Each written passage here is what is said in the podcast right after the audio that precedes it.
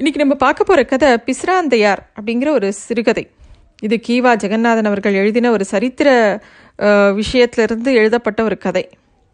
பிசிராந்தையார் அப்படின்ற பேர் கேட்டாலே நமக்கெல்லாம் வேடிக்கையாக இருக்கு இல்லையா? பிசிர் அப்படிங்கிறது ஒரு ஊர், பாண்டி நாட்டில் இருக்கிற ஒரு ஊர். பாண்டிய நாடுன்னா மதுரை பக்கம். ஆந்தையார் அந்த ஊரில் இருந்த ஒரு புலவர், நன்னா படித்தவர், அருமையான கவிஞர். ரொம்ப தங்கமான குணம் அவருக்கு உண்டு. எல்லாரும் அந்த ஊரில் அவர் மேலே பெரிய மரியாதை வச்சுருந்தா. அப்போது மதுரையில் ஒரு பாண்டியன் ஆட்சி புரிஞ்சுன்னு வந்தான். அவனுக்கு அறுவுடை நம்பி அப்படின்னு பேர். அரண்மனையில் ரொம்ப செலவு ஜாஸ்தியாக எடுத்து அதனால் என்ன பண்ணுறதுன்னு தெரியாமல் மக்களோட வரியை அதிகமாக போட்டுட்டான்.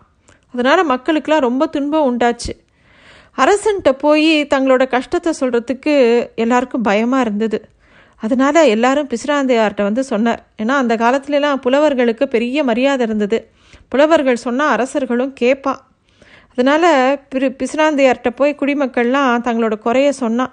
நாங்கள் ரொம்ப கஷ்டப்படுறோம், அந்த அரசனை பார்த்து நீங்கள் கொஞ்சம் சொல்லக்கூடாதா, இந்த வரி ரொம்ப கஷ்டமாக இருக்குது அப்படின்னு எல்லாரும் சொல்லும்போது அவரும் நான் சொல்கிறேன்ப்பா அப்படின்னு சொல்லி எல்லாரையும் அனுப்பி வைக்கிறார். அப்புறமா மதுரைக்கு வந்து பாண்டியன் அறுவுடை நம்பியை பார்க்க போகிறார். அவரை பார்த்த உடனே அவருக்கு உண்டான மரியாதை உபச்சாரங்கள்லாம் பண்ணுறான் பாண்டிய மன்னன். அவரை பெரிய ஆசனத்தில் அமர வச்சு அவர்கிட்ட பேச்சு கொடுக்குறான். அப்போது கவிஞர் வந்து ஒரு சந்தர்ப்பத்துக்காக காத்துட்டுருக்கார். மெதுவாக யானையை பற்றி பேசுகிறதுக்கு உண்டான சந்தர்ப்பத்தை உண்டாக்கிக்கிறார். ஒரு கதை சொல்கிறார். அரசனே, ஒருத்தன் ஒரு யானை வச்சுருந்தான். அவனுக்கு ஒரு சின்ன வயலும் இருந்தது. அந்த வயல் விளைஞ்சு அதிலிருந்து வந்த நெல்லை வச்சுண்டு அவனும் சாப்பிட்டு அவன் குடும்பமும் சாப்பிட்டு அந்த யானைக்கும் சாப்பாடு போட்டுன்னு இருந்தான். யானைக்கு ஒரு நாள் கூட சாப்பாடு இல்லாமல் வைக்க மாட்டான், எல்லா நாளும் அதுக்கு சாப்பாடு கொடுப்பான்.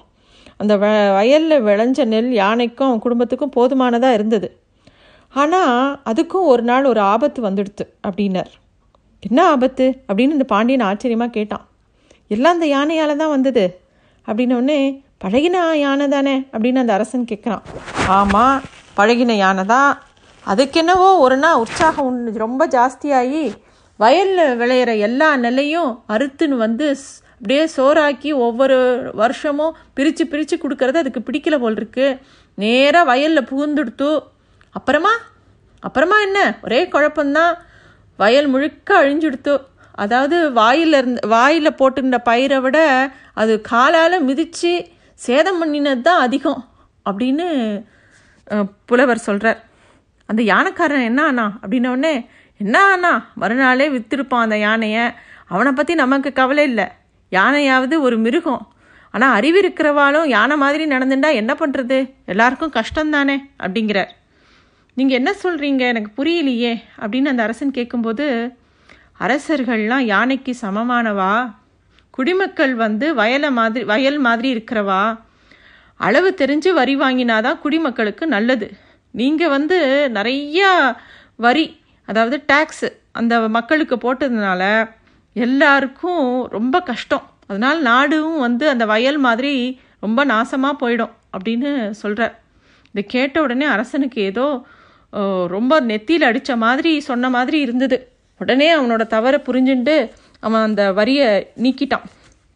புலவர் வந்து இன்னும் சொன்னார் அந்த அரசனை பார்த்து, அரசனே, நீ நல்லவனாக இருந்தாலும் உன் கூட இருக்கிற மந்திரிகள் உன்னை கெடுத்துடுவா. வரி போடலாமான்னு அரசன் கேட்டால் தாராளமாக போடலான்னு தலையாட்டுறா. அவள் தானே எடுத்து சொல்லணும் குடிமக்களோட கஷ்ட நஷ்டத்தை அப்படின்னு சொல்லி சொல்கிறார். பாண்டியனும் தான் பண்ண தப்பை யோசித்து இனிமேல் அந்த மாதிரி பண்ண மாட்டேன் அப்படிங்கிற மாதிரி வாக்குறுதி கொடுக்குறான். இந்த புலவருடைய புகழ் தமிழ்நாடு முழுக்க பரவித்து. அப்போ சோழ நாட்டில் ஒரையூர் அப்படிங்கிற ஒரு ஊரில் கோப்பெருஞ்சோழன் அப்படிங்கிற ஒரு அரசன் ஆணுன்னு வந்தான். அவனுக்கு தமிழ் புலவர்கள் மேலே ரொம்ப அன்பு இருந்தது. அவனுக்கும் பிசிராந்தையரை பற்றி இந்த விஷயம்லாம் கேள்விப்படுறான். அவனுக்கு அவர் மேலே பெரிய மரியாதையும் அன்பும் ரொம்ப வந்தது. மதுரை பக்கத்துலேருந்து யார் வந்தாலும் பிசிராந்தையரை பற்றி விசாரிப்பான். அதே மாதிரி மதுரைக்கு போகிறவாக்கிட்டையும் அந்த கவிஞருக்கு கொடுக்கும்படி ஏதாவது பரிசு பொருட்களை கொடுத்துட்டே இருப்பான். பிசிராந்தையாருக்கும் கோப்பெருஞ்சோழன் மேலே பெரிய அன்பு வந்தது. அவனை பற்றின எல்லா விஷயமும் தெரிஞ்சு வச்சுட்டார். இந்த ரெண்டு பேரையும் தெரிஞ்சவா எல்லாரும் அவளோட நட்பை பார்த்து ஆச்சரியப்படுவா. ஏன்னா ஒருத்தர் அவள் பார்த்துட்டது கிடையாது, பேசின்றது கிடையாது, ஒன்றுமே கிடையாது. ஆனாலும் ரொம்ப சிறந்த நண்பர்களாக இருந்தாள். நட்புக்கு இலக்கணம்னா அவள் 2 பேர் தான் அப்படிங்கிற மாதிரி இருந்தாள். பிசிராந்தையார் கோப்பெருஞ்சோழனை புகழ்ந்து கவிதை எழுதி அனுப்புவார். அதை பார்த்து அவன் ரொம்ப ஆனந்த கூத்தாடுவான். ஒரு நாளைக்கு அவர் வானத்தில் ஒரு அன்னப்பறவை பறக்கிறத பார்க்குறார். அது அன்னமோ வேற பறவையோ நிச்சயமாக இல்லை, ஆனாலும் அவருக்கு அந்த அன்னம் போகிற மாதிரி தான் தோணித்து. இமயமலையிலிருந்து மானசரஸ் அப்படிங்கிற பெரிய ஏரி இருக்குது, அங்கே அன்னங்கள் வாழுமா. அந்த அன்னங் வந்து அங்கேருந்து கிளம்பி தமிழ்நாட்டில் தென்கோடியில் இருக்கக்கூடிய கன்னியாகுமரிக்கு வந்து அங்கே இருக்கிற மீனை சாப்பிட்டுட்டு திருப்பி இமயமலைக்கு பறந்து போகிறதா கவிஞர் நினைக்கிறார். அதை வச்சு ஒரு பாட்டு பாடுறார். ஏ ஆண் அன்னமே, நீ குமரி மீனை உண்டு இமயமலைக்கு தானே போகிற வழியில் சோழ நாடு இருக்குது, அங்கே இருக்கிற ஒரையூர் வழியாக போனால் கோப்பெருஞ்சோழனுடைய அரண்மனையை பார்ப்ப, அங்கே மெதுவாக உள்ளே போய் அவனை பார், நான் பிசிராந்தையருக்கு வேண்டியவன் அப்படின்னு ஒரு வார்த்தை நீ சொன்னால் போதும், உடனே அவன் உனக்கு வேண்டியதெல்லாம் கொடுப்பான் அப்படின்னு ஒரு அழகான பாட்டை பாடுற. அந்த பாட்டு வந்து அன்னத்துக்கு போச்சோ இல்லையோ, சோழ நாட்டில் இருக்கக்கூடிய அந்த சோழ மன்னனுக்கு போனவுடனே அவன் ரொம்ப சந்தோஷப்படுறான், ஆனந்த கூத்து ஆடுறான். சோழன் கொஞ்ச காலம் கழித்து இனிமேல் நம்ம காட்சியெலாம் வேண்டாம், நம்ம வந்து துறவி ஆகலான்னு சொல்லிட்டு எல்லாத்தையும் துறந்துடுறான். அப்போவும் பிசிராந்தரியோட நட்பை அவன் மறக்கவே இல்லை. அவன் உடம்பு மெலிஞ்சு அவனுக்கு மரண தசை வர ஆரம்பிச்சது. ஒரு முறையாவது பிசிராந்திரையரை நேரில் பார்த்துடணும் அப்படின்னு அவனுக்கு ரொம்ப ஆசை இருந்தது. அவர் நிச்சயமாக வருவார் அப்படிங்கிற நம்பிக்கையும் இருந்தது. சுற்றி இருக்கிற வாழ்க்கையெல்லாம் சொன்னேன், பிசிராந்தையரை பார்க்க வேணும் அப்படிங்கிற ஆசை மாத்திரம் என் மனசில் இருக்குது, எங்களுடைய நட்பு உத்தமமான நட்பு, அவர் நிச்சயமாக வருவார் அப்படின்னு ரொம்ப நம்பிக்கையோடு சொன்னான் சோழன். உடம்பு சரியில்லாமல் இருக்காங்கிற செய்தி பிசிராந்தையருக்கும் தெரியாது.